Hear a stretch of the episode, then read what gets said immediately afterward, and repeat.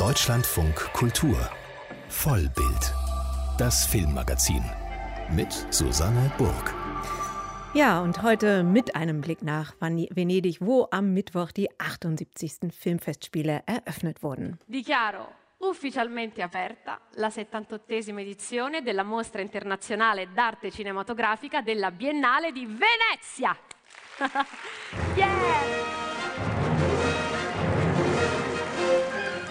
Ja, gute Laune also auf dem Liebe und jede Menge Filme aus Amerika. Welche das sind und wie sie dort angekommen sind, darum geht's gleich.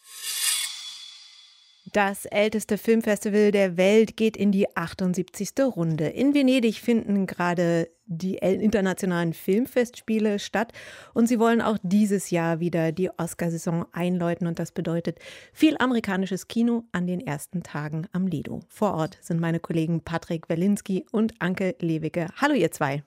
Ciao bellissima. Hallo, hallo. Hallöchen. Ähm, ja, Patrick, ähm, ist denn nach der Pandemie-Ausgabe letztes Jahr diesmal am Lido alles so wie immer? Es ist definitiv voller als letztes Jahr, würde ich sagen. Es sind viel mehr Besucher und Gäste da, was das Buchungssystem der Tickets, die wir alle online bestellen müssen, durch die Pandemie extrem schwierig macht. Und es sind auch sehr viele Veranstaltungen dann auch für uns alle ausgebucht. Aber es liegt auch daran, dass wesentlich größere Filme mittlerweile an den Lido gebracht worden sind. Die großen Hollywood-Studios sind ja auch präsent. Und das zieht dann natürlich auch den internationalen Berichterstatter-Zirkus hierhin. Also voller. Das ist zumindest eine Beobachtung erstmal. Ja, leider sind nicht ganz so so viele Fans da, weil die Fans kriegen dann, obwohl alle Stars da sind, doch nicht so viel zu sehen. Am Palazzo del Cinema gibt es ja den roten Teppich, aber da steht noch eine Mauer davor, da kann man wirklich kaum sehen, wie sich mal ein Star materialisiert. Aber natürlich lässt es sich die Prominenz nicht neben mit dem schönen Wassertaxi vorzufahren äh, zu kommen. Und das kann man dann immer an einer Brücke gut beobachten und da ist dann doch viel los und das macht dann auch großen Spaß dabei zuzusehen, wie wie zum Beispiel Olivia Coleman dann umjubelt wird und auch Handküsschen nach oben wirft. Ja, jetzt in den ersten Tagen ist ja auch wirklich nochmal filmmäßig also schon sehr viel los. Viele amerikanische Spielfilme, die viel Aufmerksamkeit bekommen. Gestern feierte mit Dune, ja, der Blockbuster des Jahres, wahrscheinlich seine Weltpremiere. Die Erwartungen sind natürlich enorm, gerade in diesem, nach dieser Pandemiezeit oder ähm, jetzt in dieser Pandemiezeit. Kann Regisseur Villeneuve denn mit seiner Version des Klassikers überzeugen? Ja, durchaus. Also es ist ein sehr ernstes Science-Fiction-Epos geworden, sehr nah an der literarischen Vorlage von Frank Herbert, wo es ja zum einen um einen Krieg auf einem Wüstenplaneten geht, einen Aufstand eines Volkes erzählt wird gegen die intergalaktischen Unterdrücker. Es ist im Grunde die Geschichte eines Prinzen, der sich zum Erlöser einer ganzen Bevölkerungsgruppe mausert. Top besetzt natürlich technisch auf der Höhe der Zeit. Spannend ist, dass wir hier 155 Minuten lang immersiv in komplett neue Welten eintauchen können. Dieser Modebegriff dafür ist ja Worldbuilding und kommt aus der Computerspielewelt. Und so ähnlich ist das hier. Man ist schon sehr fasziniert von dieser Größe der Welten, von dieser Unterschiedlichkeit der, der Schiffe, der Raumschiffe, der Monster auf diesem Planeten. Und für Denis Villeneuve, wie er hier erzählt hat, war es wichtig, nicht nur Fans des Buches zu begeistern. The book is so rich. And it's a book that takes all its strength into its details. It was really to try to um, das Buch ist reich an Details, sagt Villeneuve, und die größte uh, Herausforderung für mich war es, ein Gleichgewicht zu erreichen, also die Geschichte so zu erzählen, dass alle, die das Buch nicht kennen, sich nicht darin verlieren. Ich wollte reines Kino machen, das nicht nur Exposition betreibt, nicht immer erklären muss, sondern alle in, dieser, in dieses Abenteuer mitnimmt. Und ich finde, das ist ihm sehr gut gelungen. Ja, auf alle Fälle. Und was ich ganz interessant finde, man muss natürlich an Star Wars denken. Da geht es ja auch um einen jungen Mann, der Prinz ist, der ein Berufener, ein Auserwählter ist. Aber ich finde, im Gegensatz zu Star Wars gibt es hier viel weniger popkulturelle Bezüge. Vielmehr versucht Denis Villeneuve so seine ganz eigene Ästhetik als Bezugssystem aufzubauen. Und das, finde ich, gelingt ihm wirklich. Ich großartig. Also ich war in ganz geschlossenen Welten und diese ganzen Raumschiffe, die sehen aus wie brutalistische Bauten, die durch die Lüfte fliegen und das spielt ja in einem postdigitalen Zeitalter und plötzlich ist alles wieder haptisch. Also man spürt den Sand auf dem Wüstenplaneten, man sinkt regelrecht mit ein und faszinierend finde ich eben auch, wenn man jetzt den Vergleich zu Star Wars macht, ich wüsste nicht, welche Objekte, Gegenstände oder Krieger man hier als Merchandising-Objekte verkaufen könnte, weil es ist alles viel zu eigensinnig. Also so viel zu Dune, der ja auch bei uns am 16.09. in Deutschland in die Kinos kommt. Ähm, besonders Netflix hat das Festival in den letzten Jahren ja genutzt, um Spielfilme für die Oscarsaison in Stellung zu bringen. Wir erinnern uns da zum Beispiel an Marriage Story oder an Roma. Wie ist denn Netflix dieses Jahr aufgestellt? Ja, da haben wir ja zum Beispiel den neuen Film von Gene Campion, The Power of the Dog. Das ist eine Literaturverfilmung von Thomas Savage. Und das Ganze spielt in Montana in den 1920er, 25er Jahre. Und das ist schon noch so angelegt wie ein Western. Es geht um die Geschichte zweier ungleicher Brüder. Der eine ist passiv und der andere ist ein Macho. Und den finde ich sehr interessant porträtiert, weil er hat studiert studiert, aber jetzt lebt er quasi noch im Western. Und Benedict Cumberbatch spielt diesen äh, Film. Und ich finde es einfach sehr schön, wie er ihm ein Geheimnis lässt. The toxicity is something that is a product of his nurture Das Toxische ist nichts Natürliches. Er kam nicht so auf die Welt. Er ist das Produkt seiner Zeit und der Umstände. Ich kann sein Verhalten nicht akzeptieren, aber ich verstehe es. Es ist allgemein überhaupt ein sehr schöner Film geworden über Duelle, wenn ich das noch einfügen darf, denn die Dynamik zwischen den Figuren wird von Jane Campion immer wieder schön neu geordnet. Es geht um unterdrückte Gefühle, die immer wieder umschlagen in große Gewalt. Man könnte den Film als Echo auf Brokeback Mountain bezeichnen, aber hier ist dann doch alles viel extremer und aggressiver, aber wirklich ein sehr gelungener Film. Mhm. Für ein ganz anderes Kino wiederum steht Paul Schrader, The Card Counter heißt sein neuester Film, ein politischer Film aus dem Glücksspielmilieu heißt heißt es. Wie hat er ihn denn angelegt? Ja, wir lernen jemanden kennen, gespielt von Oscar Isaac, einen Typ mit einem tollen Filmnamen. Wilhelm Tell heißt er. Er kommt aus dem Gefängnis und hat dort das Kartenzählen gelernt und tingelt dann so durch ganz heruntergekommene Casinos in Amerika und versucht irgendwie sein Glück zu finden. Und plötzlich wird dieser Wilhelm Tell mit seiner eigenen Vergangenheit konfrontiert. Das stellt sich heraus, er war Soldat im Irakkrieg. Und wie Paul Schrader das zusammenführt, bringt uns wieder zu seinem großen Thema dieses Regisseurs und Drehbuchautors. Es geht wieder um gefallene Engel, die versuchen mit der der Moral ihrer Zeit und ihrem eigenen Lebensumständen irgendwie zusammenzuführen. Und so erzählt Paul Schrader sehr viel von der amerikanischen Gegenwart, und von der Vergangenheit und von den vielen moralischen Dilemmata, in die sich diese Nation politisch immer wieder reinmanövriert. Ja, und es gibt auch große Ähnlichkeiten zu Taxi Driver, weil die Figur von Robert De Niro war ja vom Vietnamkrieg wird äh, traumatisiert und hat dann so einen ganz eigenen Blick auf Amerika. Und hier ist es eigentlich, dass er so in seiner sehr eigenen Welt lebt. Diese Figur sagt auch einmal, er will immer unter dem Radar bleiben. Deshalb will er gar nicht groß gewinnen. Er möchte immer nur den zweiten zweiten, dritten Platz belegen. Und das tut er dann auch. Und dann aber gleichzeitig diese Zerrissenheit, wenn er denkt, er muss jetzt seine Welt verlassen und wieder in die andere Welt kommen, die es ja auch noch in Amerika gibt. Das inszeniert Paul Schrader wie immer sehr großartig. Also es ist wieder eine seiner Erlösungsgeschichte, wo man auch einfach versteht, dass Amerika aus ganz vielen verschiedenen Gegenwarten besteht und wenn die dann aufeinanderprallen, dann explodiert es. Wir sprechen weiter über die ersten Tage der Filmfestspiele von Venedig und zwar mit Patrick Welinski und Anke Lewicke vor Ort. Ja, ihr beiden, wir sollten über Spencer sprechen vom chilenischen Regisseur Pablo Larraín. Ähm, darin geht es um die Scheidung von Prinzessin Diana von Prinz Charles. Was interessiert denn Larraín an der ehemaligen Prinzessin von Wales? Ja, ich glaube, man muss sagen, dass Larain diesen Film als Befreiungsfantasie inszeniert. Wir sehen, wie Diana zum königlichen Anwesen für die Feiertage fährt. Sie verfährt sich dann immer, muss nach dem Weg fragen und man merkt, dass sie da gar nicht hin möchte. Und wenn sie dann da ist, dann düpiert sie alle, vor allem die Königin, kommt immer zu spät, macht von sich reden, vor allem bei, bei den ganzen Angestellten. Ich hatte das Gefühl, dass Prinzessin Diana da vor Ort auf diesem königlichen Anwesen während der Weihnachtsfeiertage so richtig körperliche Abstoßungserscheinungen erlebt erlebt. Ihre Bulimie wird dann auch immer wieder ausgestellt. Wir sehen, dass sie fliehen möchte. Ein Vogel gefangen in einem Käfig, der eigentlich frei sein will.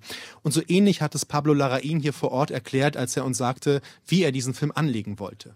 I wanted to make a movie that my mother could like. Diana, of course, was ich wollte einen Film machen, den auch meine Mutter gerne gesehen hätte. Und Diana war natürlich eine bekannte und schöne Ikone ihrer Zeit.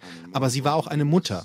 Außerdem hat sie auch etwas Wunderschönes erschaffen. Ein sehr hohes Level an Empathie in ihrer Umwelt.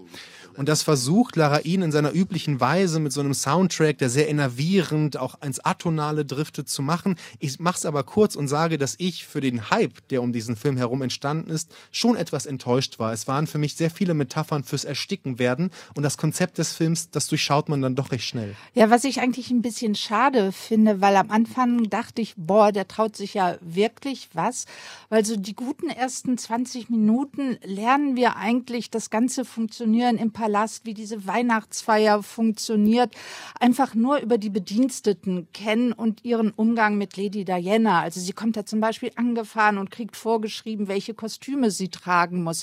Und da kriegt man auf einmal ein Gefühl davon, wie erstickend das Regelwerk ist, dass diese Frau, junge Frau, sich völlig übersehen für, äh, sieht. Aber wenn man dann die Royal Family sieht, dann stürzt der Film immer irgendwie wieder ab. Da hat man zu viel andere gute Filme gesehen und eben auch die Serie The Crown.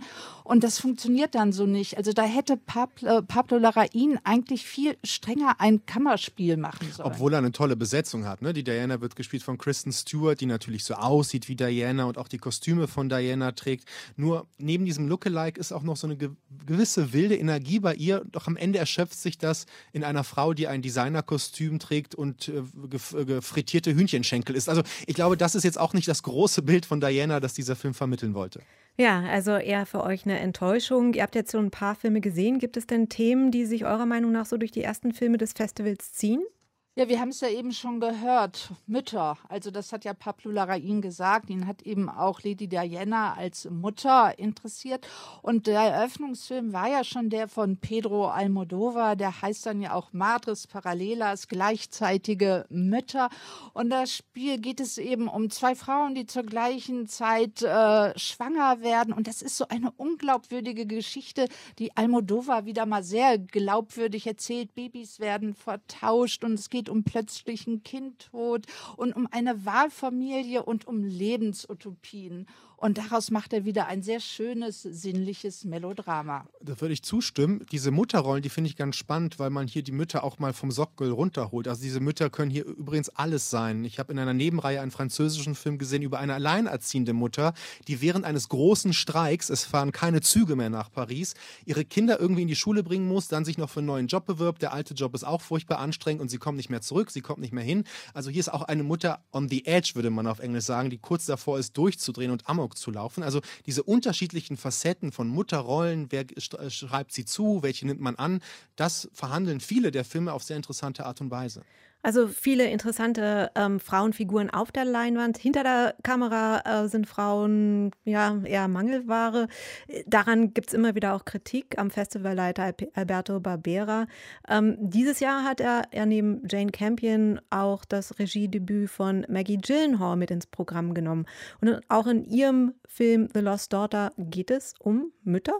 Ja, das geht um eine Mutter. Sie wird von Olivia Colman gespielt. Sie ist so um die 50, Professorin in den Staaten an der Westküste, macht Urlaub in Griechenland mit ganz vielen Büchern und sie beobachtet immer eine Großfamilie und da vor allen Dingen die Mütter und die Töchter und sie stiehlt dann die Puppe eines kleinen Mädchens und dann fangen auf einmal Rückblenden an. Man erfährt, dass sie mit 23 selbst Mutter war, als sie noch studieren wollte, immer wieder überfordert war.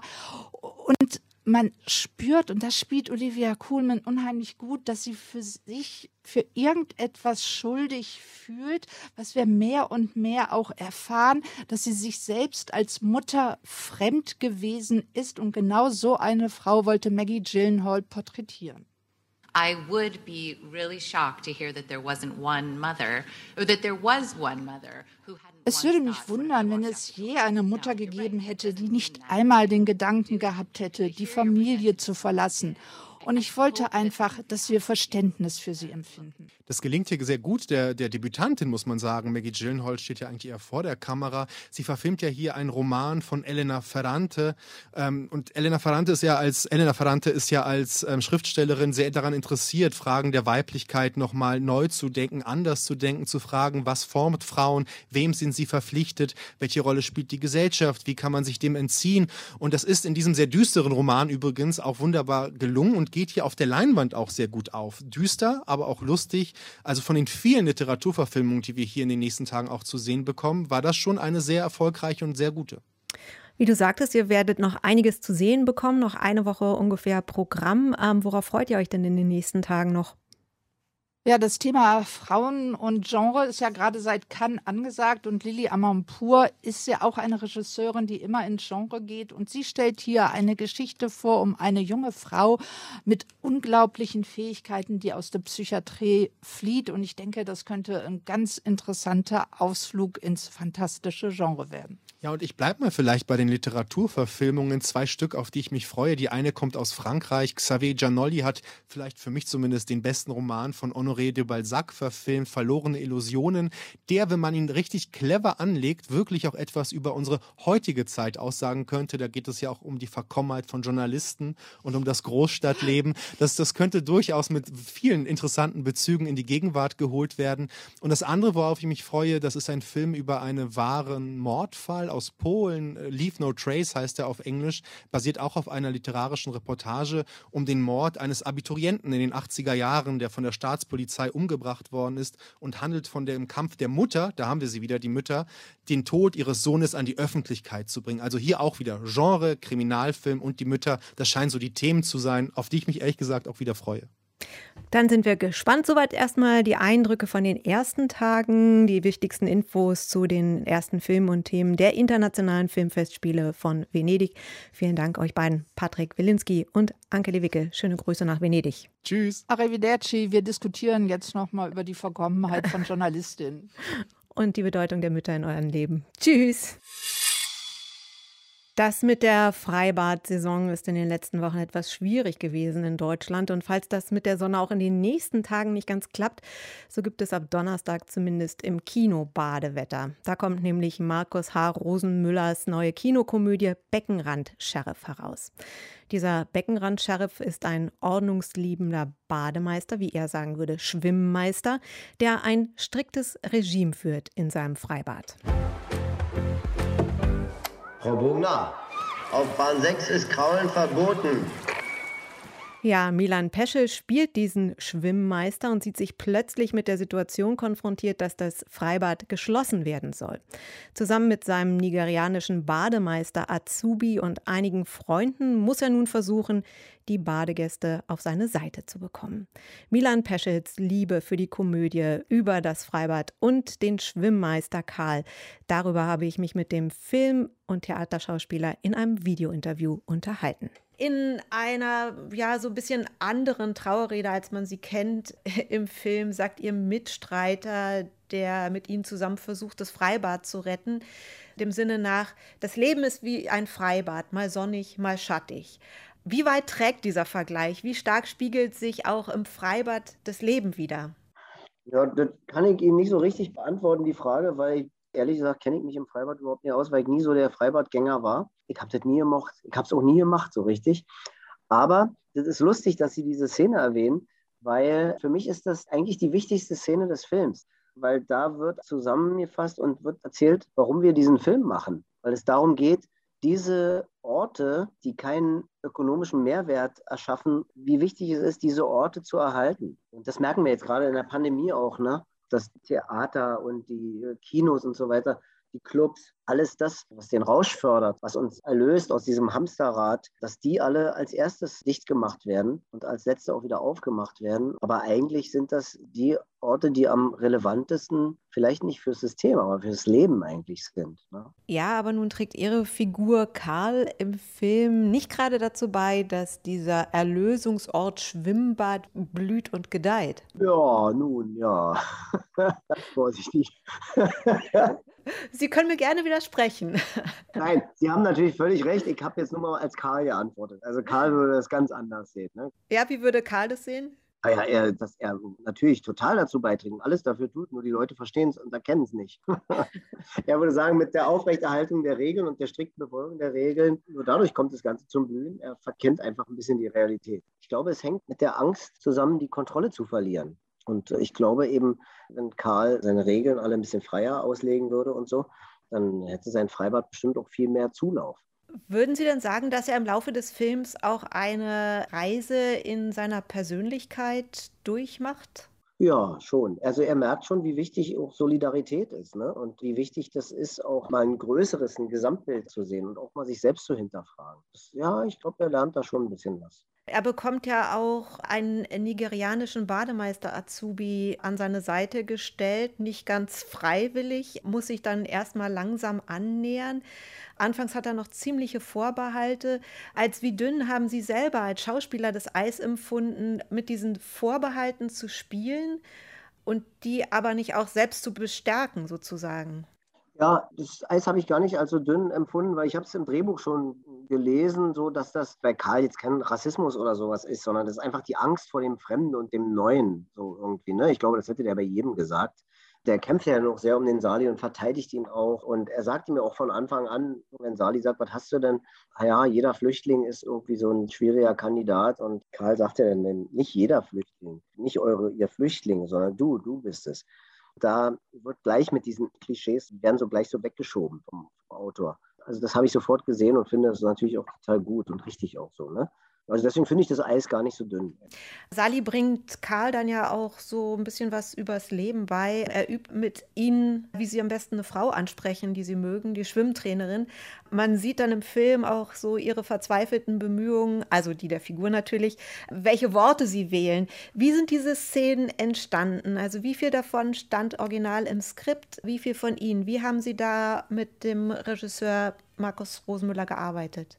Das meiste stand schon da, ne? Und dann haben wir aber natürlich verschiedene Varianten noch ausprobiert und so. Aber der Satz, siehst du, äh, Sali, das ist deutsche Romantik, der ist von mir. Den habe ich dann noch dazugefügt, weil ich es dann letztendlich doch auf meine Art mache. Aber die Rutsche dahin sozusagen, den Schwung, den gibt mir eigentlich der Sali ja mit. Ne? Vielleicht können Sie noch mal kurz erklären, was Ihre Art ist. Ja, also meine Art ist es, der redet halt natürlich so über das, womit er sich auskennt. Und ich ist nicht in der Lage zu sagen, hey, Frau Silke, Sie sind eine tolle Frau und ich finde, Sie sehen toll aus und Sie haben ein schönes Gesicht, sondern der redet dann erstmal über andere Sachen. Aber naja, gut, das ist... Äh, über Pumpen und über äh, Pumpen und, und pH-Wert und Wasser und die ja. reden über Wasser und sie ist aber genauso verklemmt wie der Karl und kann das nicht so richtig. Aber da, ich würde mal sagen, da haben sich die zwei Richtigen gefunden. Genau, und da stammt dann her, das ist deutsche Romantik. Genau, naja, und der Sali versucht mir dann so zu erklären, wie man sich eben einer Frau nähern soll, was man so sagen soll und so. Und da die Silke, also die Johanna Wokalek, dann so damit einsteigt mit dem Satz, super pH-Wert oder was er sagt, da ist Karl dann sofort in seinem Element und steigt darauf ein und endet mit einer Verabredung zum Abendessen. Ja. Der Tagesspiegel hat sie schon vor einiger Zeit als ausgesprochenen Fachmann fürs Komische bezeichnet. Damals ging es um ihre Regiearbeit am Theater, unter anderem die Glasmenagerie und das Gespenst von Canterville. Sehen Sie sich auch als Fachmann oder anders? Was macht Ihnen Spaß am Komischen? Das Tragische am Komischen, das macht mir Spaß. Ich bin in die Schule gegangen als Zuschauer bei Chaplin und Buster Keaton. Und das sind die, denen immer ständig ein Unglück passiert und die immer wieder aufstehen und voller Optimismus weitermachen. Ich hatte schon immer ein Herz für die kleinen Leute, für die Loser, für die, die einen steinigen Weg vor sich haben und trotzdem voller Lebensmut und Optimismus weitermachen. Manchmal auch mit Pessimismus, aber die weitermachen und die weiter kämpfen. Ist es vielleicht auch deswegen, weil sie häufig, ich meine, bei der Breite der Rollen, die sie auch spielen, aber immer wieder auch so diese Verlierer in der Lebenskrise spielen? Ich spiele die, weil ich für die Leute ein Herz habe und weil die mich interessieren. Also das sind für mich die größeren Erfolgsgeschichten, wenn einer auf die Fresse kriegt und wieder aufsteht, als wenn einer irgendwie Erfolge anhäuft oder sich hocharbeitet oder so. Und weil Sie sagten Chaplin und Buster Keaton, wie gerne mögen Sie auch den Slapstick? Sehr. Weil der Slapstick ist, eine, also das, worüber ich spreche, ist eigentlich, ich spreche über Ermutigung. Leute zu ermutigen. Das schafft guter Humor und gute Komik. Und Slapstick ist natürlich absolut mein Element. Also deswegen bin ich auch nie im Freibad, sondern bin im Slapstick zu Hause. Fragen Sie mal meine Mutter, die erschreckt sich bis heute noch, wenn ich irgendwo äh, stolpere oder gegenlaufe. Hat natürlich nur gespielt ist immer, aber. Wie gut kann deutsche Komödie Slapstick? Sehr gut und wird viel zu selten zugelassen. Also Leander Hausmann ist groß da drin, aber der hat es äh, schwer, weil die Leute oftmals seine Sicht auf die DDR nicht teilen oder nicht wahrhaben wollen. Muss oft so bierernst erzählt werden, so wie das der Henkel von Donnersmarck gemacht hat. Das konnte man äh, akzeptieren, weil das so der Blick der Gewinner sozusagen war. Und dass jemand sich über die Stasi zum Beispiel lustig macht oder so, wie Leander das ja vorhat mit seinem neuen Film, das kann man schwer akzeptieren. Dieses Respektlose, was da auch drin steckt, das gefällt mir. Auch Hook ist gut im Slapstick, in seinen guten Filmen. Und ich habe bei den Besten mit gelernt auch. Ne? Ich habe jahrelang mit Henry Hübchen gespielt an der Volksbühne, der ein großer Meister im Slapstick auch ist. Und wie gesagt, als Kind und Jugendlicher habe ich Chaplin quasi mit der Muttermilch eingesogen. Ja, weil Sie Muttermilch sagen, wie sehr kann man denn Komik als Schauspieler lernen und wie viel muss man davon mitbringen? Man kann bestimmte Wirkungen erlernen, aber man muss mitbringen, dass man über sich selber lachen kann. Und also wenn ich mich über andere lustig mache, das ist für mich keine Komik, das ist für mich Zynismus. Aber mich selbst zur Verfügung zu stellen und auf der Bananenschale auszurutschen, damit andere lachen können, das ist die Funktion von Komik. Das ist eine Ermutigung, anderen die Last des Daseins auch zu nehmen, indem sie über mich lachen können.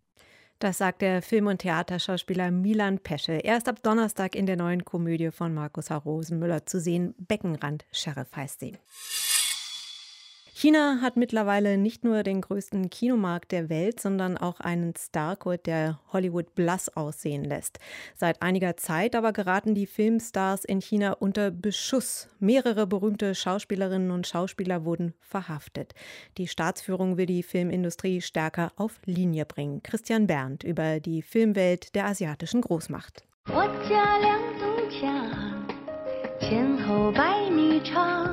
Zum Neujahrsfest singt Schauspielerin Zhao Wei vor einem Milliardenpublikum. Sie ist in China ein Superstar, besser gesagt, sie war es.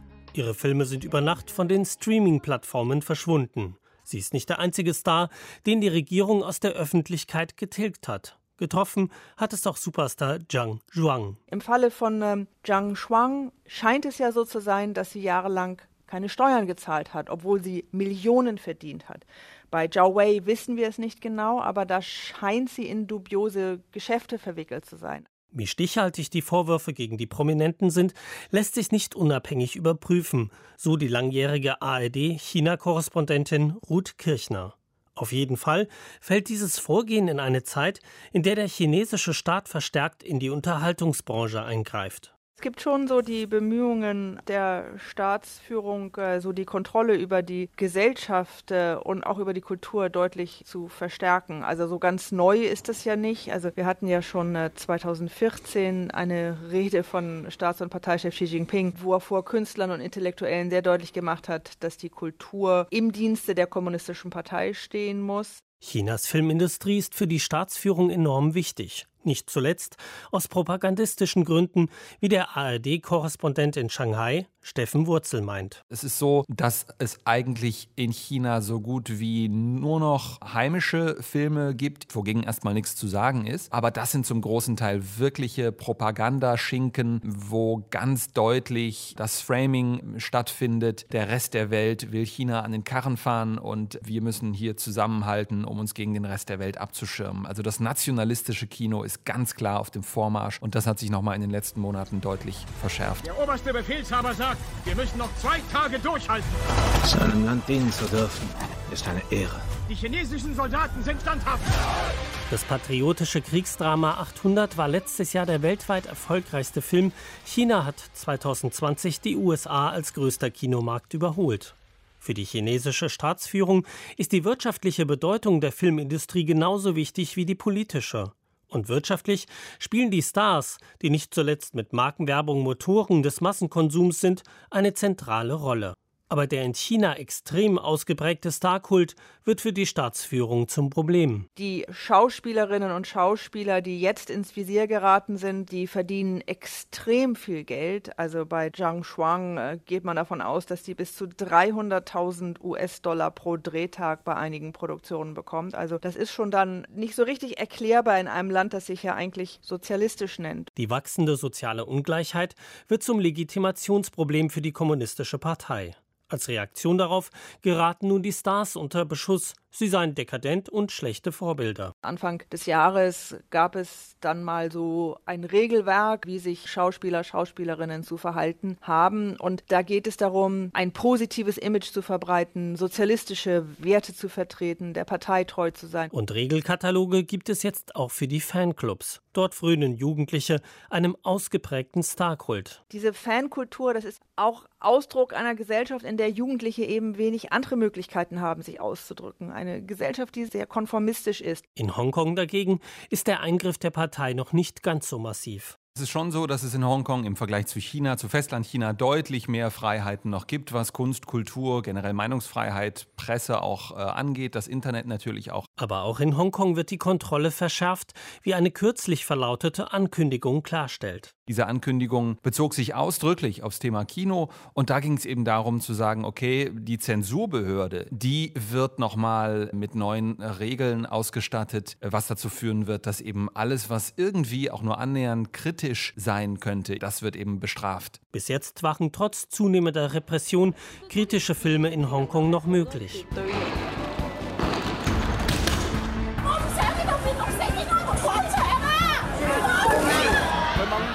Beim Festival in Cannes lief im Juli in einer Sondervorführung Revolution of Our Times über die Protestbewegung in Hongkong 2019.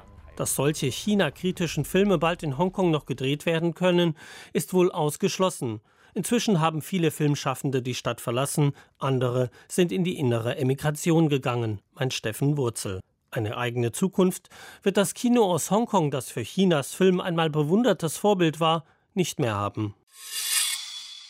Regisseur Spike Lee hat wieder mal Schlagzeilen gemacht. Dieses Mal nicht, weil er eine goldene Palme viel zu früh herausposaunt, sondern wegen eines politisch sehr aufgeladenen Themas, den Hintergründen der Anschläge von 9-11. Spike Lee hat eine dokumentarische Serie für den Bezahlsender HBO gedreht, in der er die großen Krisen und Themen New Yorks aufgreift. Corona, die Black Lives Matter Bewegung und den Terroranschlag am 11. September 2001. On morning of September 11th, the whole world changed. I don't think America was prepared for something like this to happen in our country ein Ausschnitt aus der Doku. Wir haben hier im Programm vom Deutschlandfunk Kultur darüber auch berichtet, als die Serie vor zwei Wochen gestartet ist. Dann aber stellte sich heraus, dass Spike Lee in einer der Episoden zu 9-11 die Verschwörungstheorie verfolgt, die amerikanische Regierung habe die Türme selbst zum Einsturz gebracht. Die Kulturjournalistin Barbara Behrendt ist gerade in New York und hat auch schon über die öffentliche Preview der Serie berichtet. Hallo nach New York. Ja, hallo. Ja, damals war aber von den Verschwörungstheoretikern noch nichts zu sehen in diesen Previews, oder? Nein, für diese öffentliche Preview damals im Rockefeller Park hatte HBO die beiden Episoden ausgesucht, die wirklich am wenigsten kontrovers sind, dafür aber am emotional ergreifendsten. Also eine Episode zur Corona-Krise war zu sehen, die zwar auch das Missmanagement der Regierung anprangert, aber doch sehr aufs Zwischenmenschliche setzt und auf den Einsatz der freiwilligen Helfer, auf die Trauer der Angehörigen, äh, die Menschen verloren haben. Und ähnlich auch die Episode zu 9-11. Da sah man dann das große Miteinander der New Yorker Helferinnen, die Helfer, die mit ihren Privatbooten Menschen evakuiert haben, die Helden, die äh, die Eingesperrten aus den Tauern befreit haben, dass da noch viel kontroverseres Material kommt. Das stellte sich erst heraus, als ein Journalist, der Experte für die äh, Verschwörungstheorien zu 9-11 ist, über einen Satz in der Episode gestolpert ist und sich dann vor Ausstrahlung diese letzte Folge besorgt hat. Und dieser Jeremy Stall, der berichtete dann ziemlich entsetzt, dass Spike Mike Lee der Gruppe Architects and Engineers for 9-11 Truth ganze 30 Minuten einräumt, um ihre Verschwörungstheorie auszubreiten, dass die amerikanische Regierung, äh, vielleicht sogar zusammen mit der israelischen Regierung, die Türme selbst zum Einsturz gebracht habe, um dann eben im Mittleren Osten Krieg zu führen und die Rechte der amerikanischen Bürger einzuschränken. Danach gab es dann einigen Wirbel, als das herauskam. Äh, Spike Lee ist dann äh, zurückgegangen in den Schneideraum und hat es nochmal umgearbeitet. Welche Versionen konnten Sie denn jetzt nochmal sehen? Also diese eigentliche Episode, wo dieses äh, verschwörungstheoretische Material enthalten ist, die konnte ich nicht mehr sehen, weil Spike Lee sofort nach Erscheinen dieses Artikel tatsächlich in den Schneideraum zurückgegangen ist und gesagt hat, man möge doch jetzt diesen Final Cut abwarten. Und diese finale Version, die habe ich jetzt sehen können, bevor sie nächstes Wochenende ausgestrahlt wird. Und diese Folge ist jetzt exakt eine halbe Stunde kürzer als alle anderen Teile. Also der Regisseur hat wirklich die große Schere genommen und das komplette Interview mit den Verschwörungstheoretikern rausgenommen.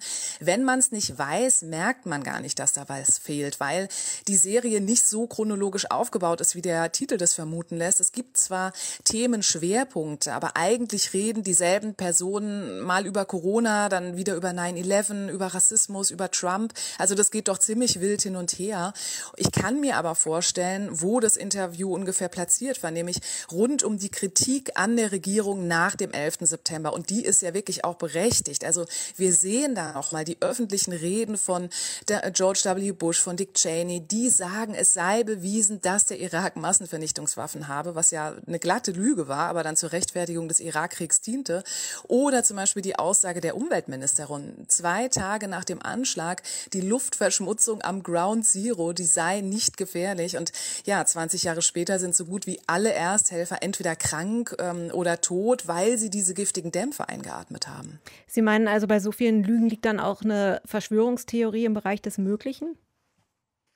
Na, ich finde es auf jeden Fall ähm, höchst spannend zu sehen, wie gefährlich dann diese Art des Kunstmachens doch ist, beziehungsweise wie viel Verantwortung man da hat. Also Spike Lee ist ja kein Wissenschaftler, der ist auch kein wirklich investigativer Journalist. Es ist ein menschennaher Geschichtenerzähler, der für die gute Sache kämpfen will. Der ist wirklich faszinierend gut darin, auch keine Interviews zu führen, sondern Gespräche. Also man kommt diesen Menschen und ihren Schicksalen ja unglaublich nah. Die sind wahnsinnig überzeugend und Spike Lee glaubt ihnen und lässt sie erzählen. Und wenn man diese insgesamt achtstündige Serie dann in einem Rutsch anguckt, dann ist schon das bleibende Gefühl, also die Menschen, vor allem natürlich die in New York, die sind unfassbar stark und gut und unterstützend, aber der Regierung, der kann man doch wirklich überhaupt nicht über den Weg trauen. Und ähm, das geht auch weit über die genannten Themen hinaus. Also Trumps Fake News werden da zitiert, der Sturm aufs Kapitol, der wird auch gezeigt, dass er von Polizisten nicht gesichert war, dann dieses Mobbing seitens des Gouverneurs äh, Andrew Cuomo. Also also in dieser Welt kriegt man den Eindruck, ist wirklich alles möglich. Und ja, in diesem Zustand können sich dann auch ganz leicht Verschwörungstheorien einschleichen, wenn man eben nicht hundertprozentig faktenbasiert arbeitet. Und das tut Spike Lee nicht unbedingt. Ja, denn er hat ja, wie Sie schon sagten, einen sehr eigenen Stil, tritt in seinen Dokumentarfilmen durchaus auch persönlich auf mit Fragen, Statements, mit einer Form, die sehr viel an visuelle Essays erinnert. In seinem Dokumentarfilm über den Hurricane Katrina zum Beispiel, uh, When the Levees Broke, da hat Lee auch darüber spekuliert, ob die Dämme vielleicht absichtlich gesprengt wurden, um die schwarzen Viertel zu überfluten. Also er hat schon durchaus immer wieder auch provokante Thesen. Warum hat er denn Ihrer Meinung nach die besagte Verschwörungstheorie dann rausgeschnitten? Ähm, war der öffentliche Druck dann einfach doch zu groß? Ja, wahrscheinlich. Also ich hatte erst überlegt, ob er vielleicht selber äh, jetzt eine andere Meinung vertritt, aber in einem Interview mit der New York Times noch vor diesem Final Cut jetzt hat er diese Verschwörungstheorie auch nochmal wiederholt und gesagt, dass er hofft, dass das dokumentarische Material zu einer Anhörung im Kongress führt. Also das klingt für mich dann doch noch ziemlich überzeugt. Es könnte schon sein, dass auch HBO Druck gemacht hat, nachdem die Presse darauf gestoßen ist, viel zu spät natürlich. Aber naja, vielleicht hat ihn dieser Artikel von Jeremy Stall auch tatsächlich nochmal nachdenklich gemacht. Ähm, der weist nämlich nach, dass dieser Gründer der Verschwörungsgruppe, mit der ähm, Spike Lee gesprochen hat, auch Corona für eine Erfindung der Regierung hält. Und da, das zeigt der Film ausführlich, ist äh, Spike Lee zum Glück ganz anderer Meinung. Die Kontroverse um Spike Lees Dokuserie NYC Epicenters 9-11 to 2021 and a half. Sie läuft derzeit in den USA beim Bezahlkanal HBO und endet am Jahrestag von 9-11 in einer Woche. Ich sprach darüber mit Barbara Behrendt in New York. Hat der BND versagt? Diese Frage wurde in den letzten Wochen immer wieder gestellt in Bezug auf Afghanistan. Ein Film, der jetzt in die Kinos kommt, stellt diese Frage in Bezug auf eine andere Mission, nämlich den Irakkrieg. Curveball, wir machen die Wahrheit heißt der Film von Regisseur Johannes Naber, der in seinen Arbeiten immer wieder gerne zeitpolitische Themen aufgreift, so zum Beispiel in seiner Wirtschaftsberater-Satire Zeit der Kannibalen oder dem Migrantendrama Der Albaner. In Curveball nun geht es um den Iraker Rafid Alwan, der 1999 als Asylbewerber nach Deutschland kam und es geschafft hat, Kontakt zum BND aufzunehmen. Also ich habe einen Informanten akquiriert, der durchblicken lässt, dass er in ein irakisches Chemiewaffenprogramm oder ähnliches involviert war. Aha, okay. Und zwar. Und den haben Sie aus dem Irak, oder? Nein, äh, aus der zentralen Aufnahmeeinrichtung Zirndorf. Ja, er habe als Bioingenieur an Saddams geheimen Antragsprogramm mitgewirkt, so Rafid Alwan, der im Gegenzug damals einen deutschen Pass verlangt hat vom BND. Das Angebot interessiert den BND-Biologen Wolf, gespielt von Sebastian Blumberg. Aber das Lügengebäude bricht irgendwann in sich zusammen. Wie die USA dann Rafid Alwans Aussagen dennoch als Grund mitbenutzen, in den Irak einzumarschieren, davon erzählt der Film. Und eingangs hat Regisseur Johannes Naber erzählt, was ihn an der Geschichte interessiert hat. Für uns war nicht entscheidend, dass es äh, um einen Einzelnen geht, der mit seiner Geschichte einen Geheimdienst übers Ohr haut, sondern für uns ging es eher darum, dass sich an dieser ganzen Geschichte abbildet, dass Deutschland eben an dieser Entwicklung hin zum Irakkrieg 2003 nicht so unschuldig war, wie sie gerne behauptet haben. Und dass die weiße Weste, die wir Deutschen uns da gerne anziehen, an der Stelle nicht gerechtfertigt ist. Und dass wir uns ein paar moralische Fragen stellen müssen bezüglich unseres Handelns. Wir müssen den Fall noch mal kurz rekapitulieren, bevor wir zu den Deutschen kommen. Also es geht um den Asylbewerber, der behauptet hat, er hätte teilgenommen an dem Biowaffenprogramm.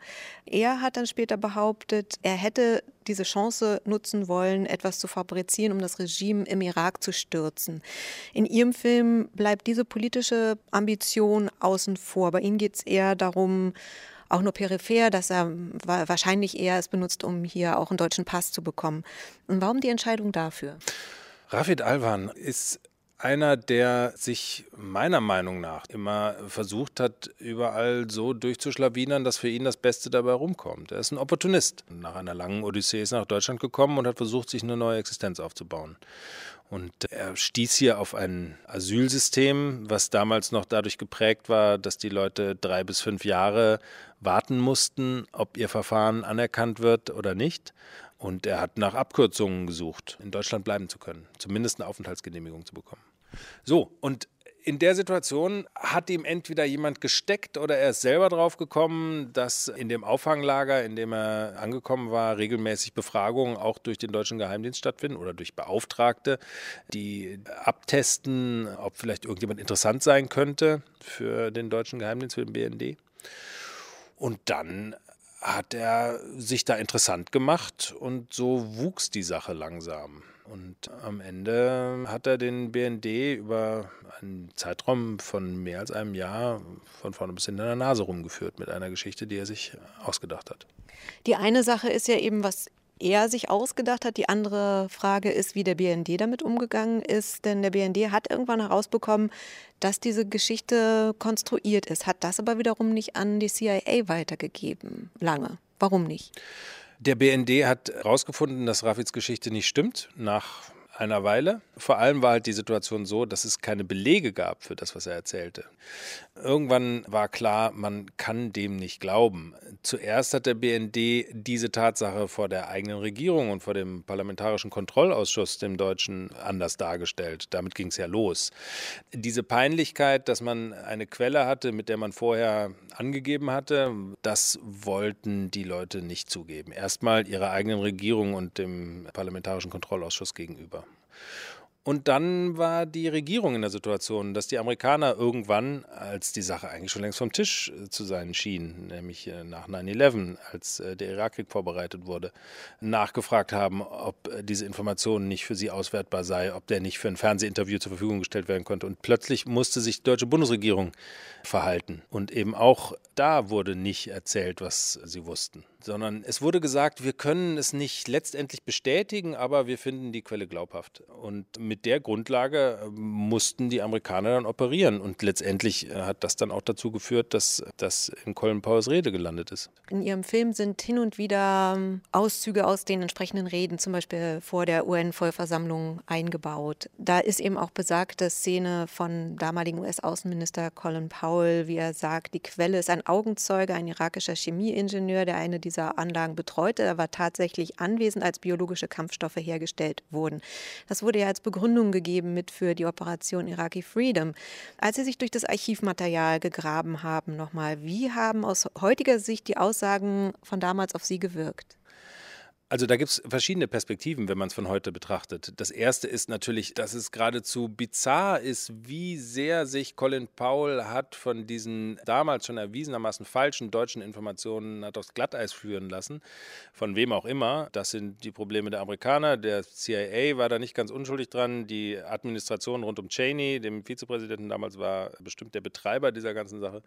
Aber die Deutschen haben eben sehenden Auges daneben gestanden und nichts getan. Joschka Fischer war Präsident dieser UN-Sicherheitsratssitzung, Vorsitzender, hat die geleitet und äh, hat sich das angehört, wie Colin Powell da die deutsche Quelle beschreibt, wissend, dass es erhebliche Zweifel daran gibt, dass die Geschichte stimmt, die der erzählt hat und nichts ist passiert.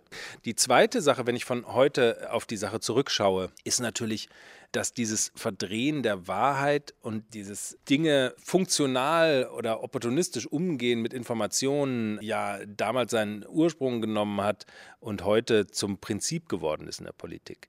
Also all das, was wir heute Fake News nennen, alternative Wahrheiten und so, das ist ja ein Samen, der da wirklich aufgegangen ist zu diesem Zeitpunkt. Und ähm, sie hatten sich eben entschieden, zuerst wollten sie eine Verbindung herstellen zwischen Saddam Hussein und Al-Qaida. Das ist gründlich misslungen. Das äh, hat am Ende keiner mehr geglaubt, wenn Ramsfeld sich hingestellt hat und das behauptet hat. So, und dann wurde die Strategie geändert. Und die Strategie war dann, okay, wenn wir Saddam Hussein nicht als Bösewicht in Verbindung mit Al-Qaida hinstellen können, dann müssen wir ihn als Bösewicht mit dem Griff nach der Massenvernichtungswaffe hinstellen. Und dann wurde systematisch nach dem Beweis für etwas gesucht, was als These einfach wichtig war. Es gab zuerst die These und dann wurde der Beweis gesucht, sagen wir mal so. Sie haben ja nun einen Spielfilm gedreht. Oliver Kreidel hat das Drehbuch geschrieben. Bei der Fülle des Materials, wie sind Sie eigentlich vorgegangen, die Geschichte zu erzählen? Sie haben sich entschieden, chronologisch zu erzählen mit eingeblendeten Jahreszahlen. Was waren die Überlegungen, wie aus dieser Komplexität der Informationen der Geschichte ein Spielfilm wird? Also wir haben ja Jahre recherchiert und äh, standen dann vor einem Berg von Informationen, Fakten und Handlungssträngen, aus denen wir dann wenige raussortieren mussten, die exemplarisch für das Ganze stehen können und mit denen man das Ganze illustrieren kann oder zeigen kann, was da los war. Anderthalb Stunden ist eine verdammt kurze Zeit, um so einen komplexen Sachverhalt zu erzählen, wenn man auch noch Figuren erzählen will und eine Handlung. Man möchte auch nicht wie ein Geschichtslehrer rüberkommen und didaktischen Film machen, der jetzt Weltpolitik erklärt. Das heißt, man muss vereinfachen, man muss ein bisschen schematisieren. Und das haben wir dann getan. Wir haben versucht, die Dinge rauszufiltern, die fürs Ganze stehen, die aber, sagen wir mal, auf einfache Art und Weise komplexe Dinge klar machen. Die Figuren beruhen ja auch teilweise auf realen Figuren. Wie haben Sie die geschaffen? Sind die Typen, die für ein größeres Ganzes stehen? Also bei Rafid Alwan war es natürlich was Besonderes, weil den kennt der interessierte Beobachter oder man kann ihn schnell kennenlernen, wenn man mal nach ihm googelt. Das ist bei allen anderen Akteuren nicht der Fall. Die stehen eigentlich im Prinzip entweder pars pro toto für einen systematischen Kontext, wie den BND oder die amerikanische Regierung, oder sind Figuren nachempfunden, die uns bei der Recherche begegnet sind oder über die wir gestolpert sind. Es sind aber alles fiktive Figuren, die letztendlich eher zusammenhängende Sachverhalte illustrieren als eine konkrete lebende Figur. Sebastian Blomberg spielt den BND-Biowaffenexperten Dr. Arndt Wolf und die Art und Weise, wie er spielt, ist total interessant. Er hat ja schon auch in ähm, Zeit der Kannibalen gespielt, auch sehr satirisch, sehr grotesk, ein bisschen mit Comedy-Elementen, was jetzt bei diesen politischen Themen nicht unbedingt nahe liegt. Warum war Ihnen das wichtig, da auch einen Aspekt von Satire mit reinzubringen? Die ganze Geschichte ist grotesk. Wenn man sich die Sachverhalte vor Augen führt, dann bleibt am Ende ein Eindruck von einem großen surrealen Desaster. Und man kann nicht umhin, das auch im Film spürbar machen zu wollen. Die Absurdität der ganzen Zusammenhänge, das Groteske an diesem ganzen Komplex, wie aus einer kleinen Geschichte eine große Katastrophe wird, wie der berühmte Schmetterlingsflügelschlag im Amazonasbecken auf der anderen Hälfte der Welt einen Krieg auslöst, das ist schon absurd. Und ich glaube, dass zu einer Übersetzung dieser Narration eben dann auch gehört, dass man diesem Absurden einen Raum gibt. Und ich glaube auch, dass man dem Zuschauer äh, auch eine Möglichkeit geben muss, in dem Grotesken und Absurden auch mal loslassen zu können. Weil ansonsten kann man nur aus dem Fenster springen. Ich glaube, Humor ist eben auch wichtig, um die Realität zu ertragen. Das sagt Johannes Naber, Regisseur der Polizsatire Curveball. Wir machen die Wahrheit, der nächsten Donnerstag in die Kinos kommt. Top 5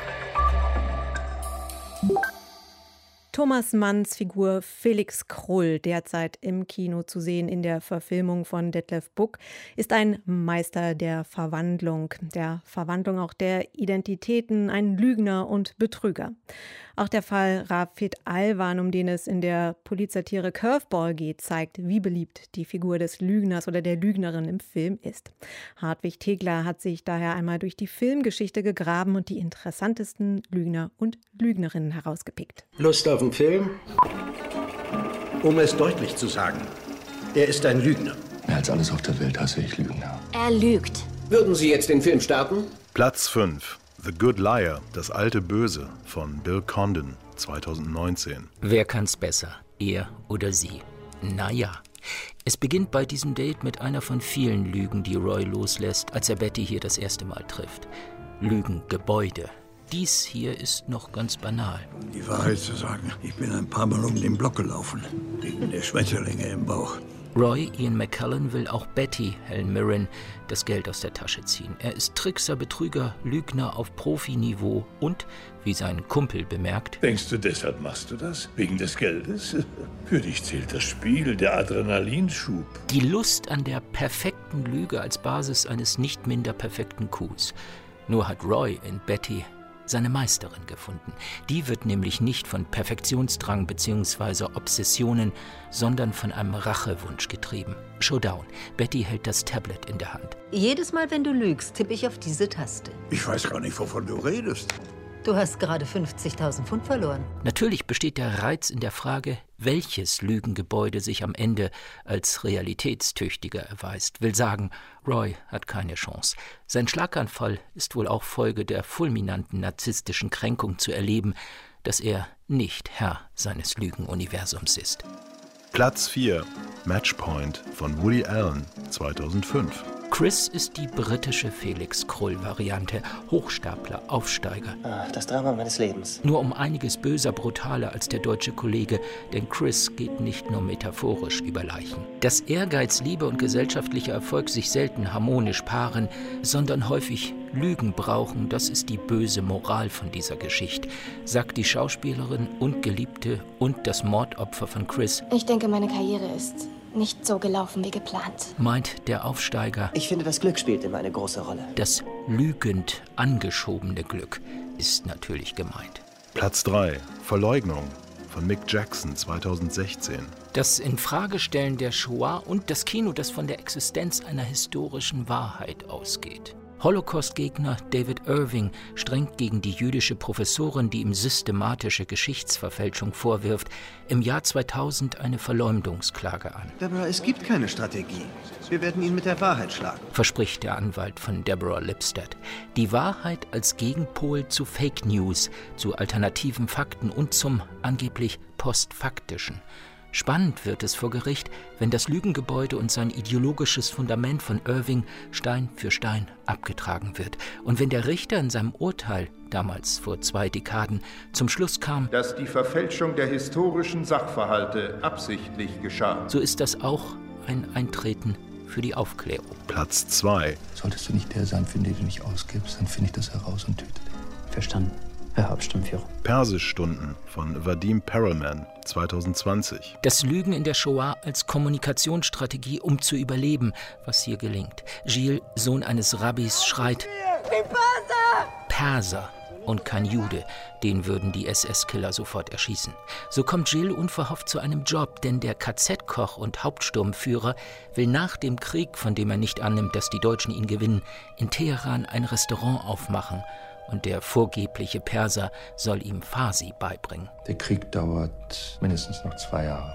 Das heißt, bis Kriegsende habe ich einen Wortschatz von über 2000 Wörtern. Die jüdischen Namen auf den KZ-Listen inspirieren den jungen Mann zu den fiktiven Vokabeln. Gilles kann nämlich gar kein Farsi. Er erlügt sich eine Sprache. Keine Lüge ist es, wenn Gilles als einer der wenigen Überlebenden des KZs am Ende den Alliierten 2840 Namen von Ermordeten auflistet.